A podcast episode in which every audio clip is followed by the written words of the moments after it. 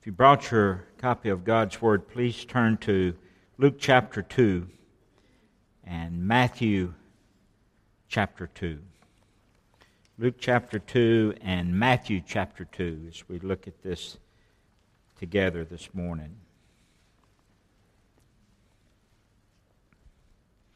I'm going to go ahead and read the scripture. Luke chapter 2, verse 8 and um, I'm sorry, Luke chapter 2, verse 8, and we'll read uh, through verse 20.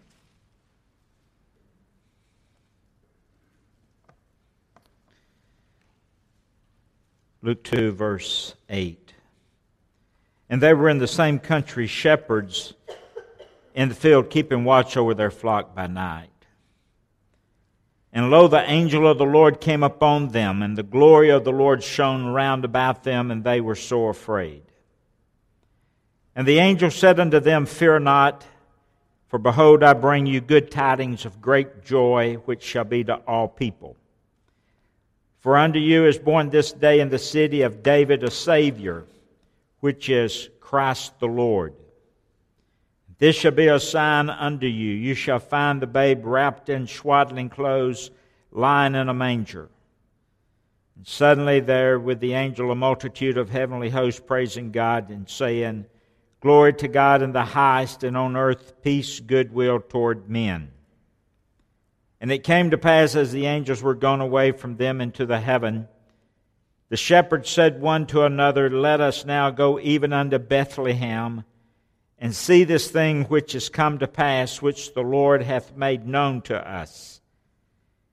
And they came with haste, and they found Mary and Joseph and the babe lying in a manger. And when they had seen it, they made known abroad the saying which was told them concerning the child. And all they that heard it wondered at those things which were told them by the shepherds. But Mary kept all these things and pondered them in her heart. Now, if you would, please turn to Matthew uh, chapter 2. Matthew chapter 2. We'll refer to both of these a little later. Matthew chapter 2. We'll look at verse 10. Speaking of the Magi, and when they saw the star, they rejoiced with exceeding great joy. And when they were coming to the house, they saw the young child with Mary, his mother, and they fell down and worshiped him. And when they had opened their treasures, they presented unto him gifts gold, frankincense, and myrrh.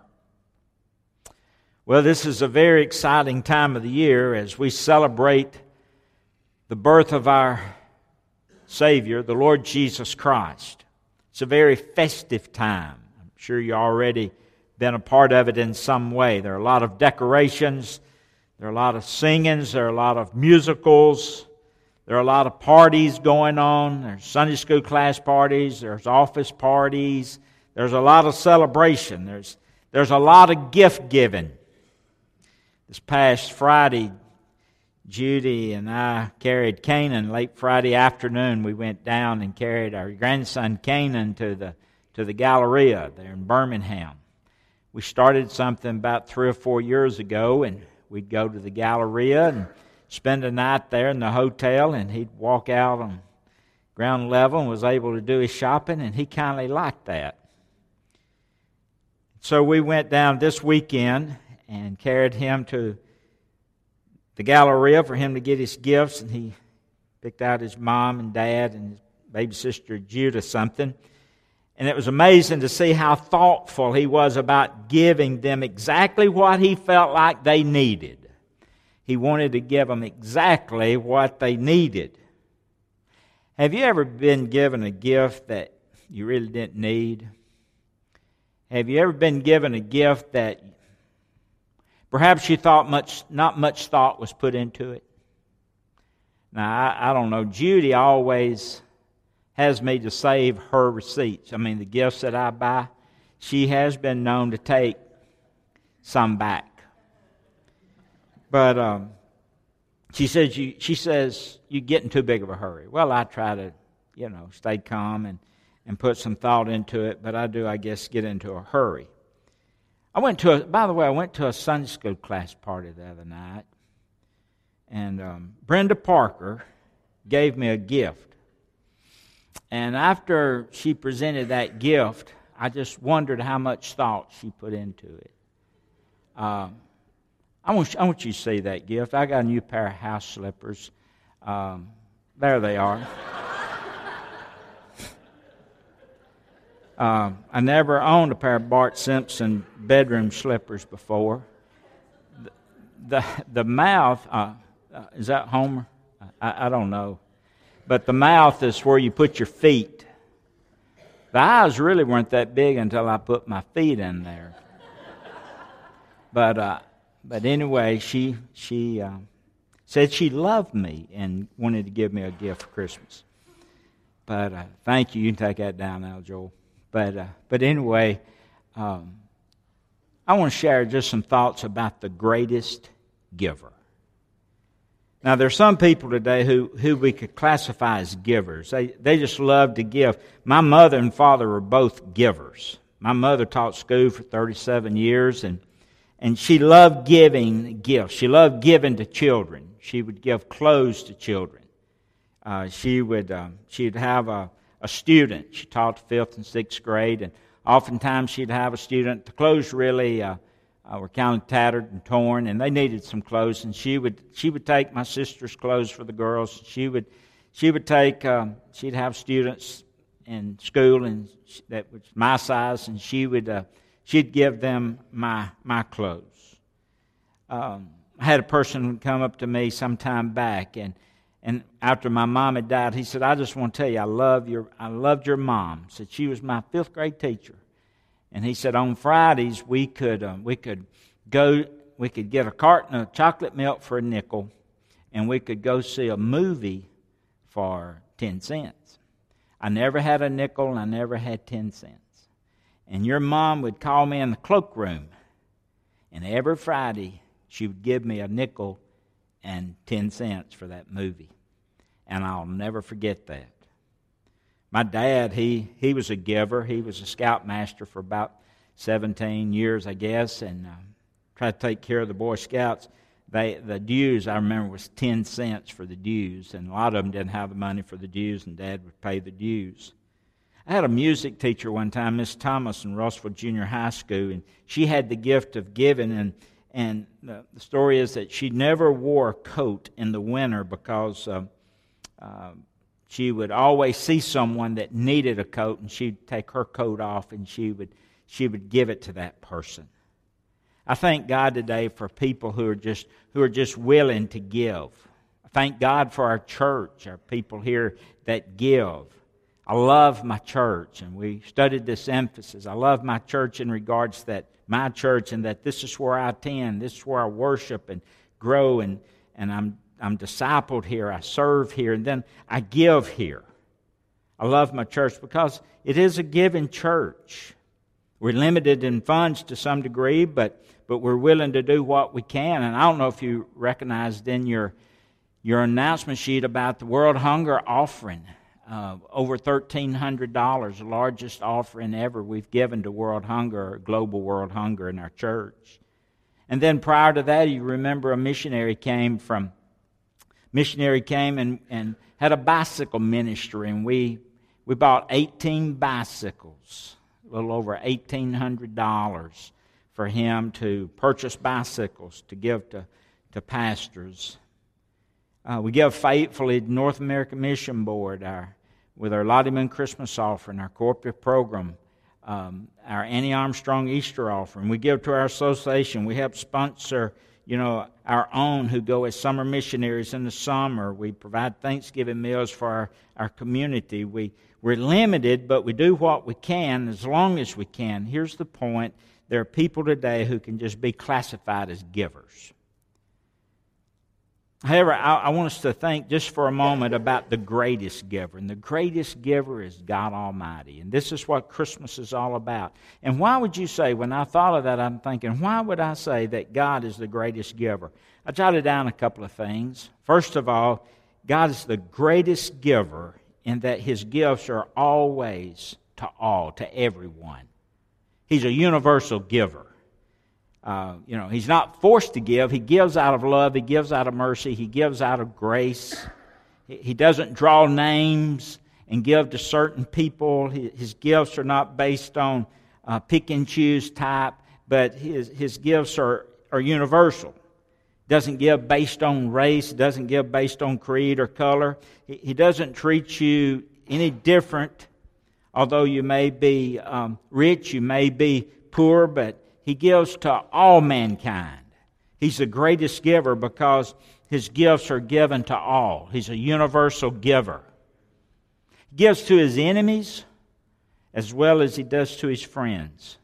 So he's universal. He's a universal giving God. For God so loved the world that he gave his only begotten Son.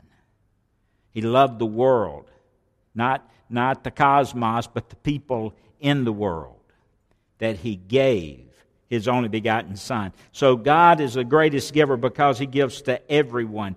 Then I jotted down God Almighty is the greatest giver because his gifts are practical. They're practical.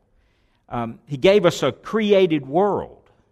He created the world, then he created man, and he gave the world to man. He put man in the world to take care of the world that he created. He gave us this created world, but He also gave us the, the necessary things to sustain our needs. He gave us oxygen, He gave us air. He gave us water. Deuteronomy 11 14 says he, he gives us the water that we drink. And then He gave us food for our, for our flesh.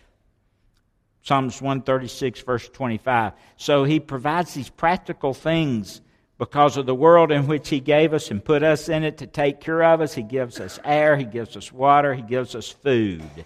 He gives God, the point is, God gives these practical gifts. He gave us the earth, everything needed to sustain the earth. Therefore, He gives practical gifts to meet our physical needs. But notice something else. He gives what we need to meet our spiritual needs. You know, God gives gifts that have eternal value, everlasting value. You see, the most beneficial gift that you'll ever receive, I'll ever receive, are not those that have temporal value. You don't, you don't need a, uh, a four wheeler. You don't really need a new automobile. You don't really need a camper or, or a new rod or new rod and reel or a computer or a clothes or a diamond. We really don't need those things. Those things are temporal and, and they get old and they wear out and they, we have to junk them or we have to get rid of them some way. But what we really need are gifts of eternal value. And that's what celebrating Christmas is all about. Because 2,015 years ago, God gave us the gift of His only begotten Son, and He gave Him to us to be our Savior. And notice, He told that group of shepherds there in Luke chapter 8. Look there, if you will. Luke chapter uh, Luke chapter 2, verse 8, he says, And there were in the same country shepherds abiding in the field, keeping watch over their flock by night. And lo, the angel of the Lord came upon them. The glory of the Lord shone round about them, and they were so afraid. You can imagine what a sight that was. And the angel said to them in verse 10, Fear not. For behold, I bring you good tidings of great joy, which shall be to all people, not to some people, but to everyone. For unto you is born this day in the city of David a Savior. A Savior.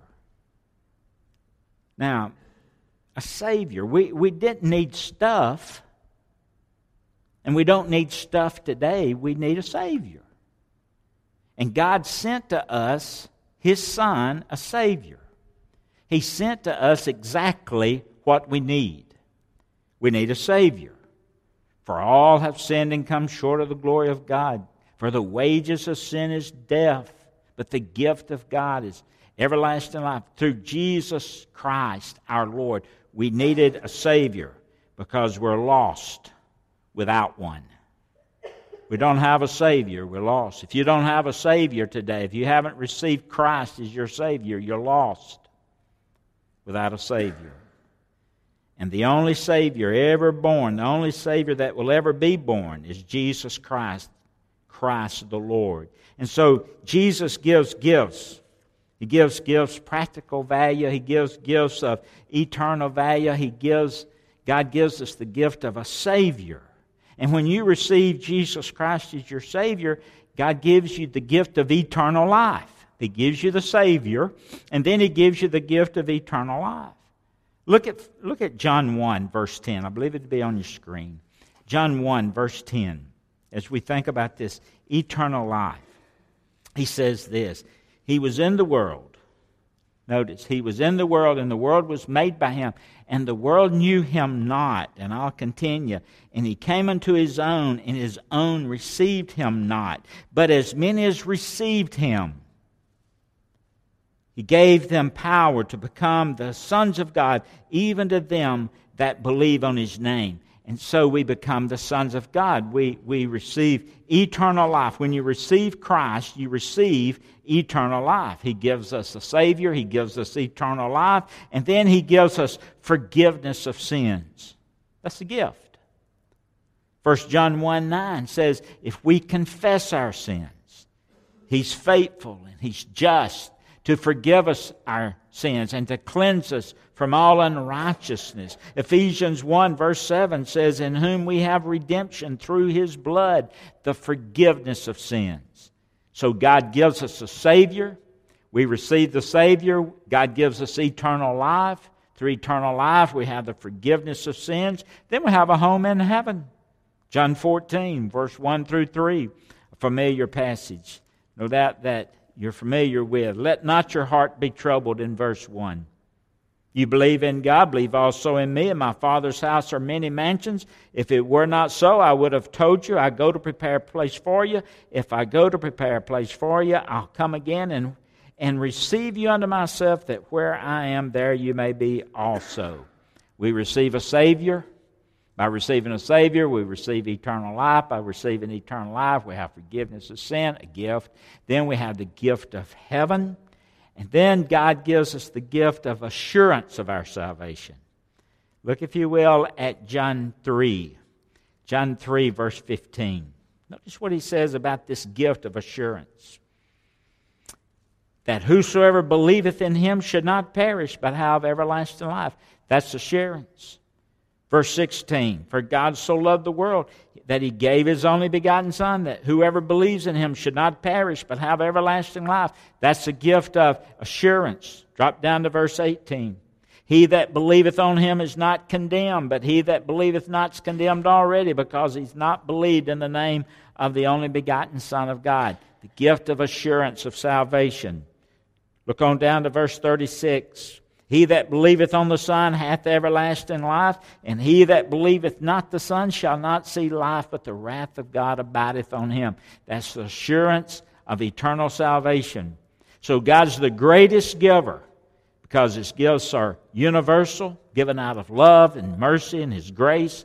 His gifts are practical, but his gifts also have eternal value. But the question is this how do you respond when God gives you a gift? How do you respond? Well, you can receive the gift or you can reject the gift. And I've noticed that people who are glad to receive the temporal gifts that come from God, they're glad to see the they're glad, they're glad to receive the creation as a gift, air and water and food, things that go with all of creation. They're glad to receive that. However, they tend to reject the spiritual gifts that will last forever. It's, it's obvious that this is the season in which we celebrate the birth of our Lord Jesus Christ, the Son of God. But the question is what would be the greatest gift that you could give Jesus on his birthday? If you'll notice in Matthew chapter 2. When the Magi got there, they offered him gifts. Verse 10 in chapter 2 of Matthew when they saw the star, they rejoiced with exceeding great joy. And when they were coming to the house, they saw this young child with Mary, his mother, and they fell down. They worshiped him. And when they opened their treasures, they presented unto him gifts. When they recognized who he was, when they, when they put it all together that this was the Messiah, they wanted to give him something. And they gave him gold, frankincense, and myrrh. Now, today, what, what, what do you want to give Christ for what he's given you? What do you want to give Christ today for eternal life that he offers you? The Savior God offers you, the eternal life, the forgiveness of sin, heaven, all those spiritual gifts that we receive. What, you, what would you give Christ? What would you give Christ for what he's given you? Well, let me tell you what he wants. Let me tell you what he needs. He doesn't need gold, frankincense, and myrrh. What he needs, what he desires, is to have you and to have me. All of us. And so, as we think about Christmas season, as we think about the reason, the purpose for it all, and how we're celebrating Jesus Christ, the birth of Jesus Christ. Just think the greatest giver in all the world. Think of the gift that he gave. Think of the gifts that he gave. And ask yourself would I be willing to give myself completely and wholly to the Lord Jesus? Would you be willing to receive him into your life, to be your Lord, your Savior? Let's bow our heads together for prayer. Father, I come to you and I want to thank you for a time that we've had just to focus upon this time of the year. And Lord, when all the world is focused upon a, a Christmas uh, celebration, a holiday for Christians, Lord, as we recognize the birth of the Lord Jesus, the birth of Messiah. And so, Father, I pray today, I pray that you've spoken to our hearts as we think about what all you've given us you began with a Savior, and you gave us a Savior because we needed a Savior and we were lost. And when we receive a Savior, we receive this eternal life and forgiveness. We receive a home in heaven. We receive all these uh, added spiritual blessings. And the least thing we could give you, Father, is our life. So when we receive you into our life, we're really making a commitment that we give you our life. Help us to realize more than we ever have before. Lord, thank you for what you did for us at Calvary. Thank you for coming into this old sinful world and dying on the cross, dying on the cross for mankind's sin. And Lord, loving us so much that through your Son, through the forgiveness of sin, through his uh, shed blood, that we can have eternal life by simply putting our faith and trust in you. And I thank you for the grace. I thank you for your mercy that was demonstrated to us there at Calvary. Now, Father, we pray this morning that we'll begin to evaluate ourselves as your people to see if we are totally committed to you as you would have us to be. I pray for those here today who, really never experienced the true meaning of Christmas because they've never received your Son Jesus into their life. And I pray today they have the gift. They have the gift, they have the gift of Christmas. They have Christ Jesus living within them. And if they came today without him, I pray today they would submit to him and receive him today. Thank you for what you're going to do in this invitation hymn. And we make this prayer in Jesus' name. Amen.